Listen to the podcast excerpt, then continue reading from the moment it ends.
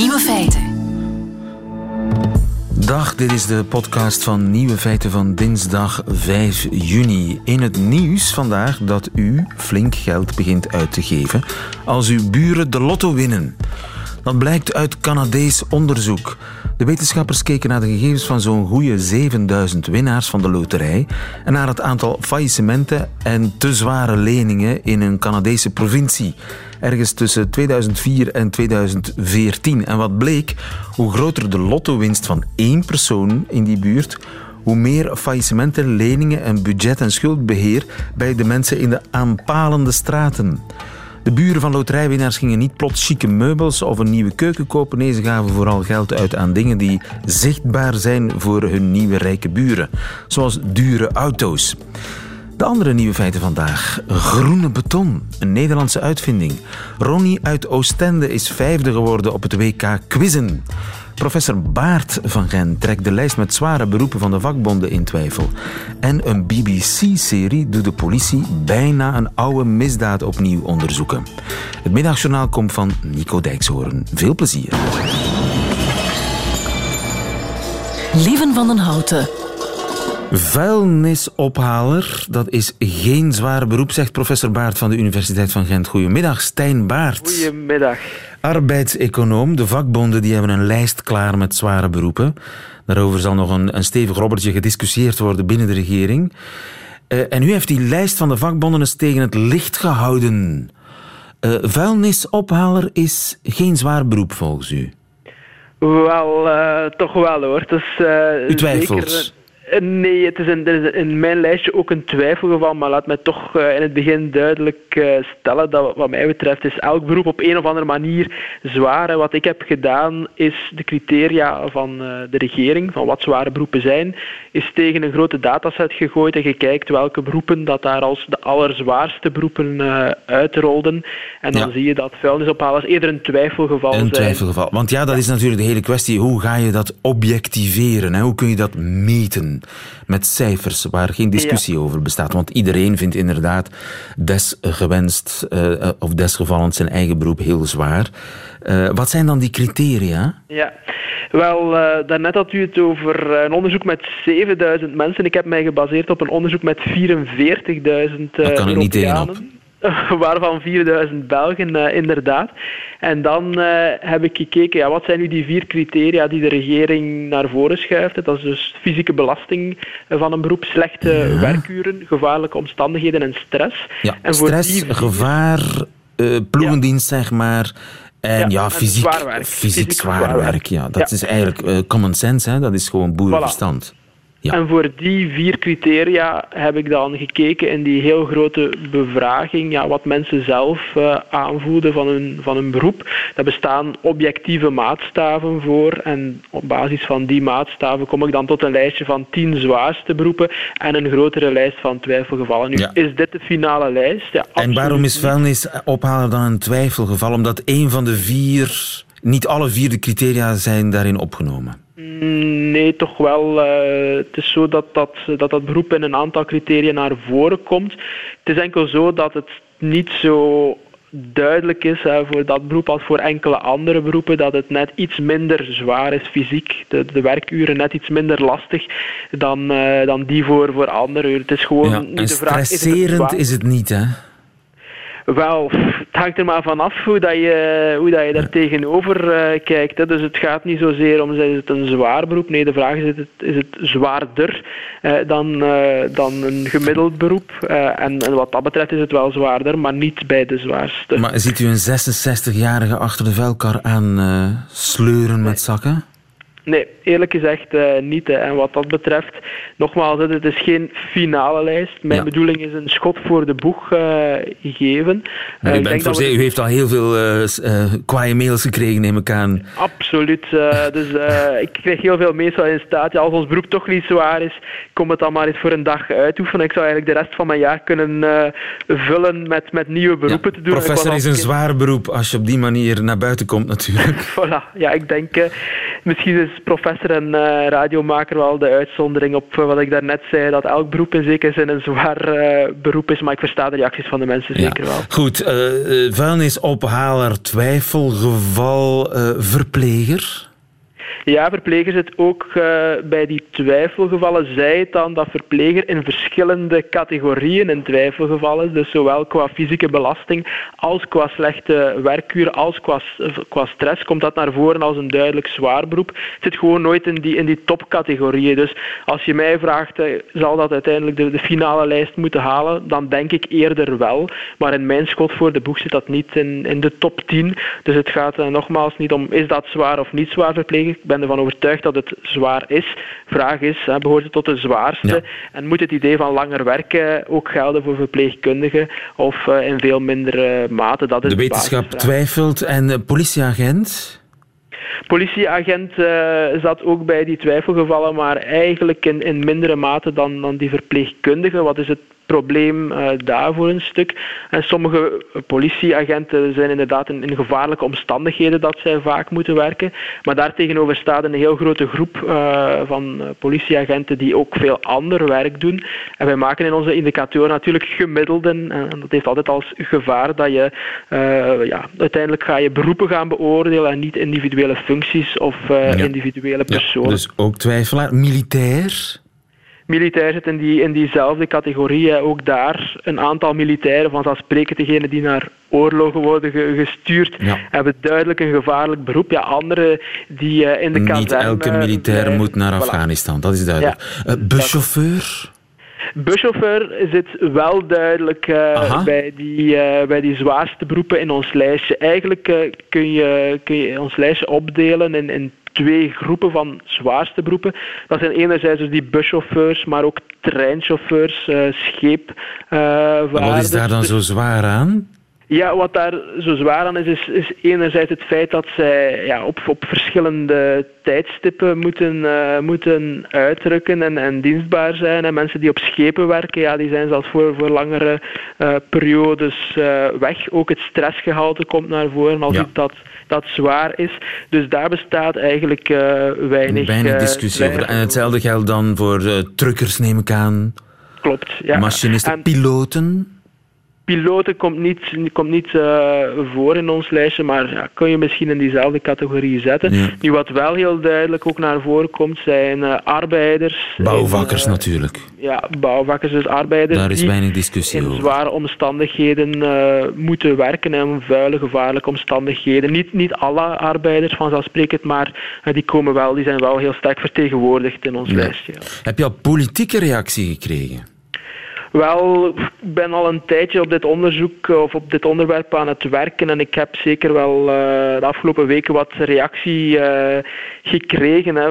Volgens mij moeten, moeten we echt uh, vooruit en ik heb het gevoel dat heel wat politici ook van dat idee zijn. Ja, en laten we hopen dat het ooit tot een lijst komt waar we het allemaal over eens zijn. Dankjewel, Stijn Baart in Gent voor ons. Goedemiddag.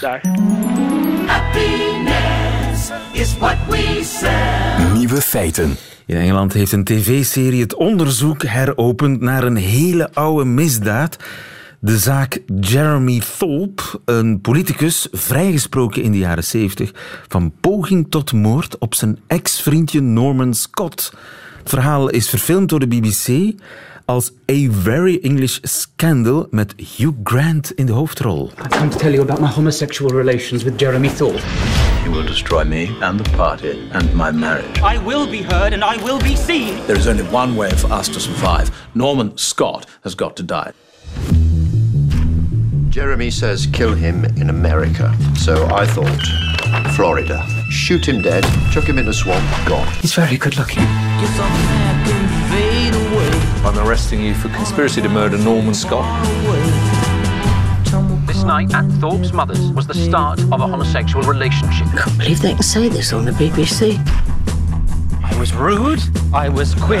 Silence! I was myself. Are you alright? He tried to shoot me!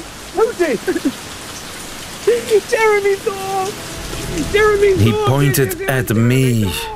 Een schot viel, en, maar er is niemand, er is niemand gedood. Hè, Eh, Feiten? de- Jij bent een kenner van de zaak. En, eh, Er is wel een, eh, grote Deense hond, Deense dog overleden. dat is eigenlijk het enige echte Dat is slachtoffer. het enige. Ja, dat is het slachtoffer. ja. Maar de kogel was niet voor de Deense dog bedoeld. Eh, Nee, de, kogel was bedoeld voor Norman Scott. Norman Scott was een, eh, een jongen eh, toen Jeremy Thorpe, leider van de eh, liberale... Toen nog niet, maar enfin, leider, leider geworden van de Britse liberale partij. Echt, echt Engels heertje. Een Zeer Engels heertje met een hoed. Een, een fantastische politicus, echt waar. In de Die- serie gespeeld door Hugh Grant. Dus, eh, En meesterlijk gespeeld. Echt waar. Want je moet een zeer charmante man die tegelijkertijd diabolische trekjes heeft spelen. En we kennen Grant van eh, de romantische comedies. En dan zou je zeggen, heb je daar zoveel acteertalent voor nodig? Maar hier bewijst hij echt, dat was fantastisch gespeeld. ja. En die Norman Scott, dat was een, ja, was dat een soort hoertje? Of hoe moet ik dat, Dat, voorstellen? goh, dat was een, een, een man van, zoals wij zeggen, van 12 stielen en 13 ongelukken. Eh, Met lichte dijen. Eh, ja, ja twintig jaar toen hij voor de eerste keer toevallig, hij was staljongen op dat moment, eh, in aanraking kwam met eh, eh, Jeremy Thorpe. En die, hadden, die twee hadden een affaire. Ja, eh, de jongen eh, had even een korte geschiedenis in een, in een krankzinnige instituut. Maar enfin, eh, kwam daar buiten, was helemaal, eh, had niks, had geen werk, had, had, had geen inkomen. En herinnerde zich toen plots dat hij Jeremy Thorpe, die politicus, gezien had. En ging naar Londen, ging naar het parlement en ging aankloppen aan de deur. Waarom? Bij, Jeremy Thorpe. Ja, voor een huis, voor een inkomen, om geholpen te worden. En eh, Jeremy Thorpe dacht van, oké, ik neem die in huis en eh, ik heb, I have someone on the side. En er is dus een, een relatie ontstaan. Hij heeft hem Want die Jeremy Thorpe, die, die was gewoon keurig getrouwd en zo. Hè? Van die, Toen nog niet, maar hij, Ah, ja. hij is dan later eh, inderdaad getrouwd, twee keer zelfs. Maar die relatie heeft, heeft jarenlang geduurd. Heeft een jongen. tijdje geduurd. Heeft een tijdje geduurd, ja. ja maar dat was ergens verborgen, in, want- in, een- in een flatje eh, weggestopt. en, op dat moment was homoseksuele contacten waren nog illegaal. Dat is een misdaad. Dat was een misdaad. Ja, ja. pas later, een paar jaar later, is 60. dat uit, uit de strafwet Nu, dat vertel je nu allemaal, maar eh, uiteindelijk is die eh, Norman Scott als een soort eh, fantast weggezet Ja. in het proces. Hè? Ja, Eh, hij heeft zijn hele bestaan lang, eh, ja, ge- dat, dat, dat was een, een bedreiging voor het, eh, de politieke carrière van, van Thorpe. Die Norman Scott, die aanwezigheid van die man, die altijd maar bleef eh, hem, hem, eh, een beroep op hem doen en, en, en kwaad was en, en Want op, dingen op een gegeven moment ging het uit. Ja, ja, het ging uit. Jeremy Thorpe heeft hem gewoon aan de kant gezet. En wat die jongen wou, dat is zo onnozel, hij wou een National Insurance Card. Dus een, een, een, wat wij het Rijksregisternummer zouden noemen in die tijd, was dat op een kaart in eh, eh, het Verenigd Koninkrijk. En zonder die kaart kon je niet aan eh, serieus werk geraken. Je moest dat hebben. Je, je, moest dat geven aan je werkgever en dan pas kon hij je, Dus- jou eh, aannemen. Dus die politicus die moest dat voor hem regelen. Regelen, Zo maar- niet ging hij aan de grote klok hangen, Precies. enzovoort, Dat- wat er allemaal ja, gebeurd was. En dus moest hij uit de weg worden geruimd. Ja, Top wou dat niet doen, die kaart geven, want dat zou een link gegeven hebben tussen hem. Een aanwijsbare link tussen hem en een homoseksueel, dus dat wou hij niet. Ja, iemand, iemand uit de weg ruimen. Ja, dat is wel heel straf. Eh, dus hij heeft op een bepaald moment gezegd... in nee, bepaalde streken in Zuid-Italië, maar niet in Londen in de jaren Precies. 70. Ik heb hier de krant The Mirror, eh, dat toen de zaak aan het licht was gekomen, heeft nog gekopt eh, een quote van Jeremy Thorpe. Want hij vroeg dat dus aan zijn medewerkers, aan zijn parlementaire medewerkers, die trouwens ook homoseksueel waren. Enfin, niet medewerkers, mede parlementsleden. Van, je moet hem uit de weg ruimen voor mij. Die keken zo van, meent hij dat nu? En waarop eh, Thorpe zei, it is no worse than shooting a sick dog. Voilà. En dat heeft hij bij herhaling eh, gedaan. En die mannen, dat is nog het strafste van het verhaal, bleken blijkbaar bereid om daaraan tegemoet te komen aan die eis. En hebben uiteindelijk ook een soortement van moordpoging georganiseerd. Waarbij alleen de hond. Ja, dat is ongelooflijk. Te lang om uit te leggen. Er zijn vier of vijf tussenpersonen. En uiteindelijk een aan de lagere wal geraakte eh, piloot. Eh, Zij, die kreeg er 10.000 pond voor. En die zei, oké, daar wil ik het wel voor doen. Nu, Er is een proces geweest in de jaren 70. Ja, en en er is een, 79. een, een enorme zaak Ja. met een enorme weerklank Ja, natuurlijk. pers, Stel- je alle voor. details kwamen buiten. Natuurlijk. Stel je voor dat, dat we nu, hè, de leider van de oppositie, ik zeg maar wat, John Of Gwendoline Rutten. eh, nee, nee, die zit niet in oppositie. Eh, Noem nog eens een oppositiepartij. Een oppositiepartij, Eh, de Groenen. ja, precies. Christophe Calvo. Ja, Christophe Calvo. Daar wordt van beweerd in de krant. Ten eerste, hij is homo, je moet dat dan zeggen, in, in, een, in een periode toen dat nog strafbaar was. En ten tweede, hij heeft een moord bevolen.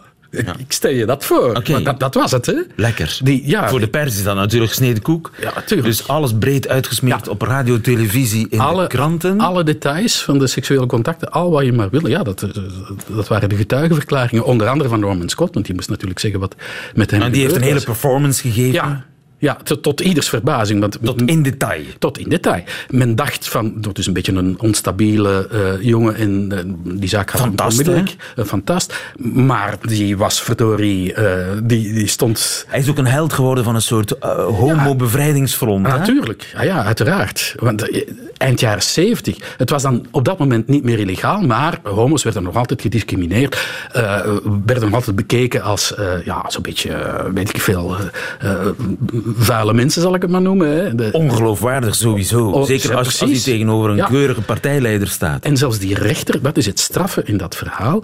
Als alle getuigenverklaringen gehoord zijn, dan, er is een jury, hè, want zo is dat eh, in alle rechtszaken in eh, het Verenigd Koninkrijk, dan eh, moet hij de summing up doen. Hè? Dus de, de rechter, wij doen dat ook denk ik hè, in assisezaken. De, de, De rechter legt de vragen voor aan de jury en, en, en, en, en s- eh, maakt nog eens een, gaf een soort van stemadvies. ja, letterlijk. Hè, zo van, eh, hij zei heel duidelijk van, dit is, eh, Jeremy Thorpe is een man met een unblemished reputation. En dan heb je hier de verklaringen van, van deze man. Ja. Fantast en dit en dat en dat. Eh, Hij kan natuurlijk gelijk hebben, ja, dat Ja. moest hij zeggen. Ja, dat, ja, en die jury We gaan heeft... die Nomo toch niet geloven. Precies. Ja, exact. Nu, eh, de uitspraak, hij was onschuldig. De jury heeft gezegd, man is onschuldig. Ja, eh, hij en zijn drie eh, medebeklaagden zijn onschuldig verklaard. Hij is dus buitengekomen, die beelden eh, zijn, zijn bekend. en en Hugh Grant speelt dat perfect na, helemaal zoals het gebeurd is. Dat was het grote overwinningsgebaar, dat was feest triomf. Is, is hij nog ooit teruggekeerd naar de politiek? Nee. Dat Eh, wel niet. Nee, nee dat, dat, dat was... eh, Leeft hij nog? Nee, hij is eh, vier jaar geleden overleden, maar Norman Scott leeft nog wel. De serie eindigt met een prachtig... ze laten dan alle foto's zien, de echte foto's, niet Ja. van, van de acteurs, maar van de echte personages, met wat er in hun later leven is gebeurd. En het allerlaatste is, en Norman Scott is alive and well and lives in Devon with 11 dogs, and he still hasn't his national insurance card. Goed, nu mag iedereen heel boos zijn, want we hebben de hele serie nu. We hebben ja. al, alles weggegeven. Maar ja, we moeten wel, want blijkt nu dat die serie ja, een juridisch staartje krijgt. Het Ja. onderzoek is heropend. Ja, het is te zeggen. Het onderzoek is heropend na de dood van Thorpe, omdat er toen, ja, het, stopt niet. Een antiquaire zei van, ja, maar ik ben ook benaderd om, om die Norman Scott te, eh, te vermoorden. En ik heb daarover een verklaring afgelegd aan de politie. Het is niet zo dat de serie nu van alles in gang gestoken is. Eh, ook wel een beetje, want eh, dat was omdat ze dachten dat eh, de, de man die geschoten heeft al dood was. En die bleek dan totaal niet dood te zijn. En de- dat de politie ooit gedacht heeft dat hij dood was, dat is heel raar. Want als je ev- eventjes, eventjes googelt, vind je dat hij nog altijd leeft en, en onder een andere naam eh, leeft. Maar goed, eh, die, die eh antiquaire die zei dus van... Ja, ik, ik, was er ook bij Ja. En ehm, heeft dan een verklaring afgelegd aan de politie. En die antiquaire beweert dat die verklaring verdwenen is en dat de politie daar in de plaats een gunstige verklaring voor Thorpe heeft gelegd. Dus dat ging over eh, corruptie bij de politie. En dat is onderzocht. En daar is gebleken dat er niks aan de hand was. En daaruit heeft men eh, gedacht van, ja, als dat zo is, dan moet de zaak Thorpe terug geopend worden, maar dat gebeurt dus niet. Ah ja, de zaak wordt toch niet heropend. Ja. Oké. Ja, ja. maar, de, maar de serie is prachtig. De serie is prachtig. Ja. En eh, zal wellicht ooit bij ons nog te zien zijn. Er is ook En het is allemaal echt, Het is allemaal gebeurd. echt gebeurd. Ja. Want ja, ja, maar ja, zijn we zo zeker? Ja, het, het, het, is het woord van Norman Scott tegen het woord van Jeremy Thorpe. We waren er niet bij natuurlijk in die slaapkamers, de verschillende slaapkamers, want de eerste keer zou het gebeurd zijn in het huis van zijn moeder. Ehm tja, eh, het lijkt mij eerlijk gezegd heel waarschijnlijk en een heel groot gedeelte eh, van, van eh, ja, de publieke opinie. En ik denk ook wel dat het echt wel. Er zijn brieven die echt er wel op wijzen dat er een, een, een serieuze liefdesrelatie was tussen de twee zelfs. En, en dat die platonisch zou gebleven zijn, lijkt me toch erg onwaarschijnlijk. Ja, dat zou, dat zou een beetje te English zijn. Ja, dat denk ik. Even leek het er dus op dat de politie de zaak Thorpe zou heropenen na de BBC-serie. Stond ook in de Britse kranten. Maar de zaak blijft volgens de laatste berichten gesloten. Dankjewel, Flip Feiten. Goedemiddag.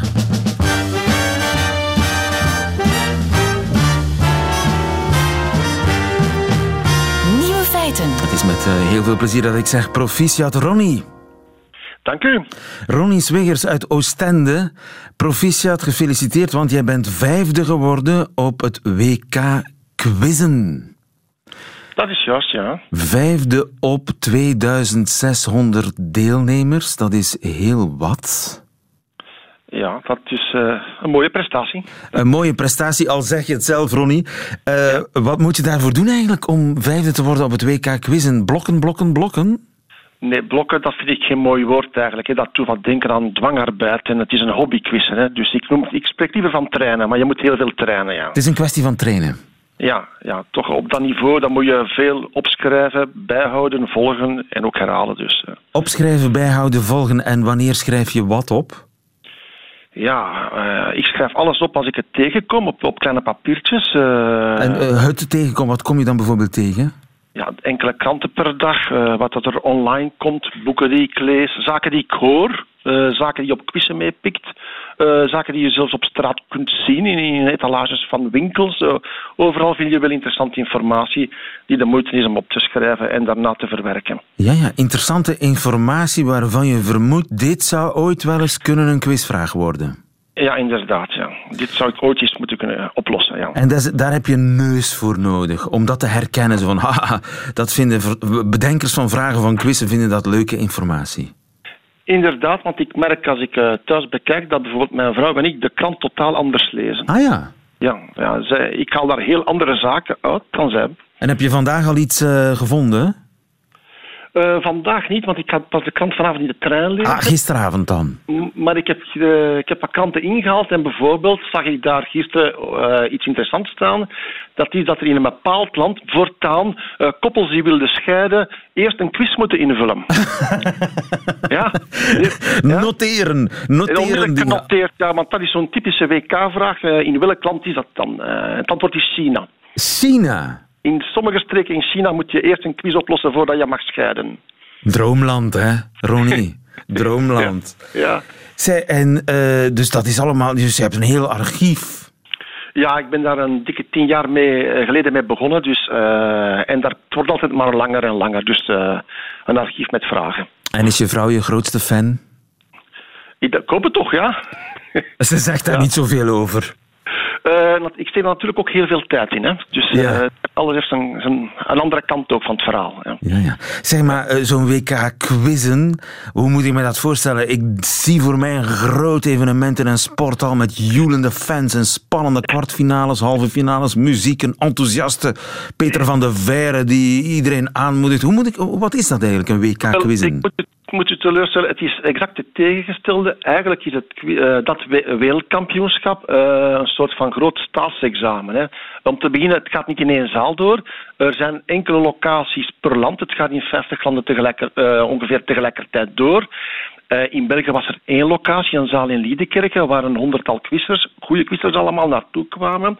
En die krijgen daar 240 schriftelijke vragen om op te lossen, die daarna ver, uh, onderling verbeterd worden. Het is een staatsexamen. Ja, het is een staatsexamen. Zo saai als wat eigenlijk. Alleen ja. aan een tafeltje vragenlijst invullen. Een vragenlijst invullen en daarna... Uh, en je speelt eigenlijk vooral tegen jezelf en ook tegen de anderen. Hè, want ik, uh, ja.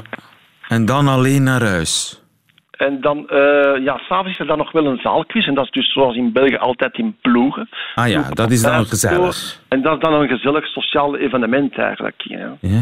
ja. ja. En, en je krijgt dan toch, mag ik hopen, een mooie prijs of een vette cheque mee naar huis? Ja, een fantastische cheque. Namelijk uh, gewoon enkel maar de eer. Nee, nee, dit is uh, volledig gratis eigenlijk. je speelt mee voor het plezier van te quizzen en voor de eer, voor zover dat je daar eer kunt uithalen. Ja, maar kun, je, kun je mij nog eens uitleggen wat daar nu zo leuk aan is? Ja, uh, wel, ik wil daarbij zeggen, uh, dat geldt voor alle hobby's. Iedereen vindt de hobby van zichzelf bijzonder boeiend en interessant. Ja. En men kan, niet, men kan, niet, begrijpen dat iemand anders een ander hobby kan leuk vinden. Hè. Ja. Uh, ik bijvoorbeeld, ik kan niet begrijpen waarom iemand graag 42 kilometer wil gaan lopen. Ja, ja. ja. ja nee, maar dat is... Maar, maar, die voelt zich achteraf dan herboren. Die heeft allerlei, allerlei hoe heet het, endorfines en, en dingen in de hersenen. Je voelt je wel tien jaar jonger als je, als je goed gejogd hebt goed ge ja, wel, gelopen ik hebt. Het, ja, ik vind het leuk om uh, blijkbaar om zaken te weten. Hè? En, uh, en iets weten dat iemand anders niet weet, dat is ook soms leuk. En dat het succes ook van quizzen is. Het is een soort sport voor de hersenen. Ja, inderdaad. Training voor de hersenen. Jong blijven door te herhalen. Hè. Jong blijven door je hersenen te trainen. Ronnie Swiggers, ik ben heel trots op je. Dankjewel. Goedemiddag. Dankjewel.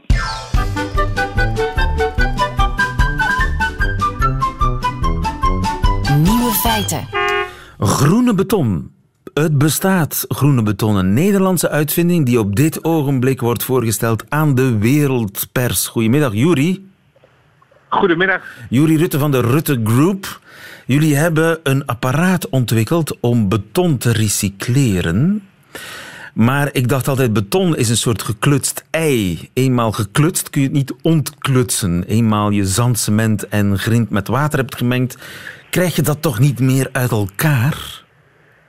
Nee, dat klopt. Uh, normaal gesproken, tot vandaag was dat niet mogelijk. Uh, omdat traditionele betonbrekers het grof geweld, energie en kracht en uh, ja, veel verbruik van fossiele brandstoffen het betonpuin breken. En dan breken ze dwars door het grind en het zand en het cementsteen heen. en de Smart Liberator, een uitvinding van Koos Genk, kleine rectificatie, wij hebben hem niet uitgevonden, maar wij hebben meegeholpen met de doorontwikkeling die breekt het uh, cement steenvrij, uh, wat rondom het grind in beton zit. En doordat hij dat uh, op een hele zachte, ja, kneuzende manier doet, ehm, ja, breekt hij het grind vrij, het zand vrij en het cement vrij en het cement wat zijn werk heeft gedaan. Dus krijgen eigenlijk vier stromen vrij. Dus een van jullie medewerkers, meneer Schenk, heeft een, een soort recyclator ontwikkeld.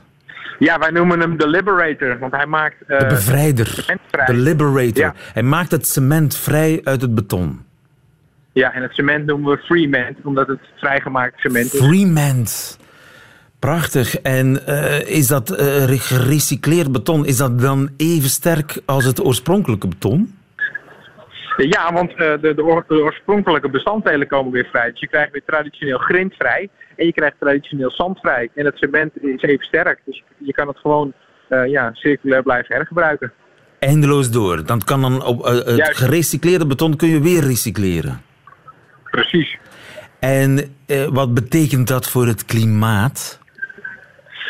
nou, de meeste mensen weten wel dat er cement in beton zit. Uh, maar om cement te produceren uh, wordt er hele, heel veel CO2-uitstoot gegenereerd. Uh, en dat is net zoveel als alle voertuigbewegingen wereldwijd. Dus auto's, brommers, vrachtauto's, boten, noem het maar op. dus ja, de getallen staan tussen de 7 en de 9 procent CO2-uitstoot. Dus, de, dus de betonproductie is even slecht voor het milieu als alle vervoer bij elkaar? Wereldwijd. Ja, eigenlijk de productie van het cement wat in het beton zit. Oké. Okay. Dus dat is een, een, ja. een gigantische stap vooruit. Mochten we dat kunnen recycleren. Helemaal, helemaal als je weet dat er in beton nog heel veel uh, actief cement zit. Ja, en is dat betaalbaar, die Liberator van u? Nou, uh, de eerste, eerste machines zijn altijd duur. Uh, de, de, verwachting is uh, dat die nu goedkoper op de markt gezet gaat worden. Maar het is sowieso al lonend omdat je cement vrijmaakt. En nu de traditionele weg maak je uh, een heel klein beetje grindvervanging of het belandt onder de weg. En dat is een hele laagwaardige uh, toepassing als het gaat om recycling, maar ook laagwaardig als het gaat om geld. Ja, dat is en gewoon puin die je dan gebruikt om, om, om te vullen. Dat is uh, helemaal iets anders. Jullie gaan echt uh, het originele, de originele onderdelen van het roerei wat beton is, toch nog scheiden. Klopt, klopt precies. En dat zal ooit wel heel betaalbaar worden dan. En dus uh, zou dit wel eens een, een reuze stap kunnen zijn in uh, ja, een betere wereld en een beter klimaat? Absoluut. En ik neem aan, de persconferentie is bezig, de belangstelling is wereldwijd. Ja, de, we hebben zojuist de lancering uh, achter de rug. En onder leiding van André Kuipers, want we wilden de lancering ja, ook laten landen. En daar heb je een astronaut voor nodig. Oh, zelfs de astronaut is er aan te pas gekomen. Dus de uh, kosten nog moeite gespaard om de zaak uh, internationaal te lanceren. Uh, Jurie Rutte van de Rutte Groep, dankjewel. Veel succes. Goedemiddag. Graag gedaan. Nieuwe feiten. Middagjournaal. Beste luisteraars. Enkele weken geleden was ik op een grote kunstbeurs. Ik moest er een verhaal vertellen. Ik wandelde langs tientallen marktkraampjes en kleine witte wandjes en ik schrok. Alle kunstenaars stonden gewoon heel trots naast hun geschilderde doek of hun beeldhouwwerk.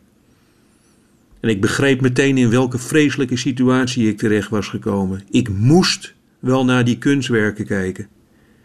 Doorlopen, dat kon helemaal niet. Dat zou heel onbeleefd zijn. Ik stopte bij iedere kraam. Ik ging voor een schilderij staan en daarna deed ik net alsof ik keek.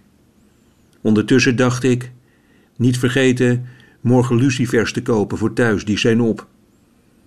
Steeds als ik keek, dan kwamen de kunstenaars meteen vlak naast me staan. En dat keek niet erg lekker.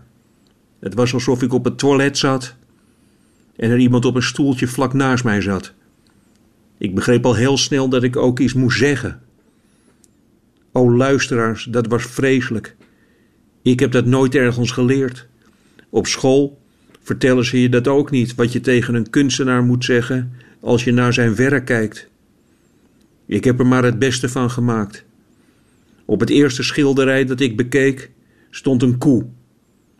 Ik keek. Ik hoorde de ademhaling van de kunstenaar vlak naast mij steeds zwaarder worden. En toen zei ik: Het is een koe. En dat was niet genoeg, begreep ik.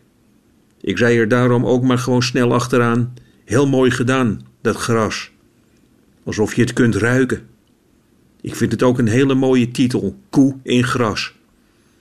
En het ging zomaar door, luisteraars. Bij iedere kunstenaar moest ik kijken en ik moest iets zeggen, al wilde ik dat helemaal niet. Ik heb de volgende vreselijke dingen tegen allemaal verschillende kunstenaars gezegd. Ik heb gezegd: als je je ogen dichtknijpt, dan is het net een keukenmachine. Ik heb ook gezegd: wat een krachtig gebaar van u om de zon blauw te schilderen. Wat een goede titel. Ik kijk naar een kop en een schotel en uw schilderij heet Sarajevo 1963. Dat zet mij aan het denken. Ik heb ook tegen een van de kunstenaars gezegd: Het is alsof ik u recht in uw ziel kijk. En ondertussen dacht ik: Wat zal ik eten vanavond? Luisteraars, ik heb gelogen. Ik heb al die kunstenaars precies gegeven wat ze graag wilden: bewondering, zodat ze s'avonds tegen hun vrouw of tegen hun man konden zeggen: Er was een man vanmiddag en die vond mijn schilderij geweldig. Luisteraars, nu vraag ik mij af: maakt mij dat tot een slecht mens?